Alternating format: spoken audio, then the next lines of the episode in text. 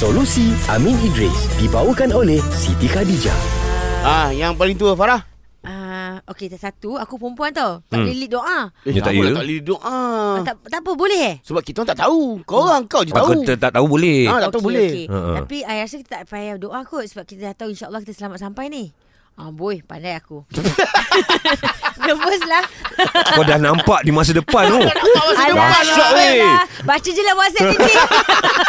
Firdaus tanya Amin Idris Kenapa kita perlu berdoa Sedangkan semua Nasib manusia tu dah ditentukan Dan manusia kena redha je Ah, okey. Kita kena hati-hati tahu. Dalam dunia ni dia ada dua ajaran sesat. Oh. Antaranya lah. Okay. Pertama Jabariyah, kedua Qadariyah. Jabariyah, Qadariyah. Qadariyah. Okey. Qadariyah ni dia anggap semua benda adalah di bawah urusan manusia. Dia tak ada kaitan dengan Tuhan. Hmm. Kita yang buat segalanya, kita yang menentu segalanya. Hmm, kita yang usahakan kita yang usahakan segalanya. Kita Tak usaha kaitan kita yang pun. dapat. Okey. Ya, tak ada kaitan dengan Tuhan. Hmm. Itu Qadariyah. Allah. Jabariyah ni semua benda ketentuan Tuhan. Oh. Ah, kenapa engkau dapat 10 ESPM? Takdir Allah. Oh, ada oh, ramah. Ada kan? Ha. Masuk mahkamah. Kenapa kau merogol? Takdir Allah yang arif. Ah, tak boleh. Oh, tak Okey. boleh. Ha, dia dia dua-dua ni melampau. Uh-uh. Okey, tu satu. Okey. Yang kedua, memang Allah Azza wa Jalla memerintahkan kita berdoa. Mm-hmm. Wa qala rabbukum ud'uni istajib lakum. Di dalam surah Al-Ghafir ayat 60, Tuhan suruh kita berdoa, nescaya aku akan memenuhinya. Di dalam hadis daripada Ibnu Umar radhiyallahu anhu, hadis ni riwayat Imam Tirmizi, hadis yang ke-3548. Mm-hmm. Nabi sebut inna du'a yanfa'u mimma nazala wa mimma lam yanzil. Fa'alaikum ibadallah bid-du'a. Nabi kata apa?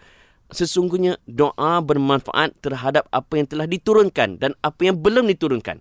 Hendaklah kamu berdoa wahai hamba Allah. Hmm. Lagi menarik Fafau, lagi menarik Eji dan juga uh, Johan. Doa boleh mengubah takdir.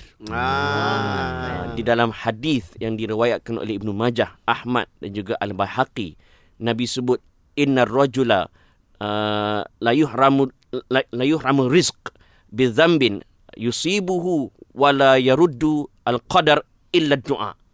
Hadis ni bila saya baca ya Allah the power of doa dia kata sesungguhnya seseorang itu boleh terhalang dari rezeki disebabkan oleh dosa dilakukannya satu Okey. tetapi Nabi kata tidak ada yang dapat menolak takdir kecuali dengan doa. Illa doa tadi dah. Ha, Ialah doa tadi. Maknanya contoh dosa, kita buat dosa, dosa tu boleh mahal rezeki. Betul. Tapi dengan doa kita minta ampun, takdir tadi boleh berubah, kita boleh dapat rezeki. Ya, Ah. InsyaAllah Ataupun contohnya kan, Ah. eh lamalah aku tak ada jodoh kan. Hmm. Mungkin dari segi apa tertulis lambat, ha. tetapi dengan kuasa doa, takdir boleh berubah. Doa eh. Farah doa.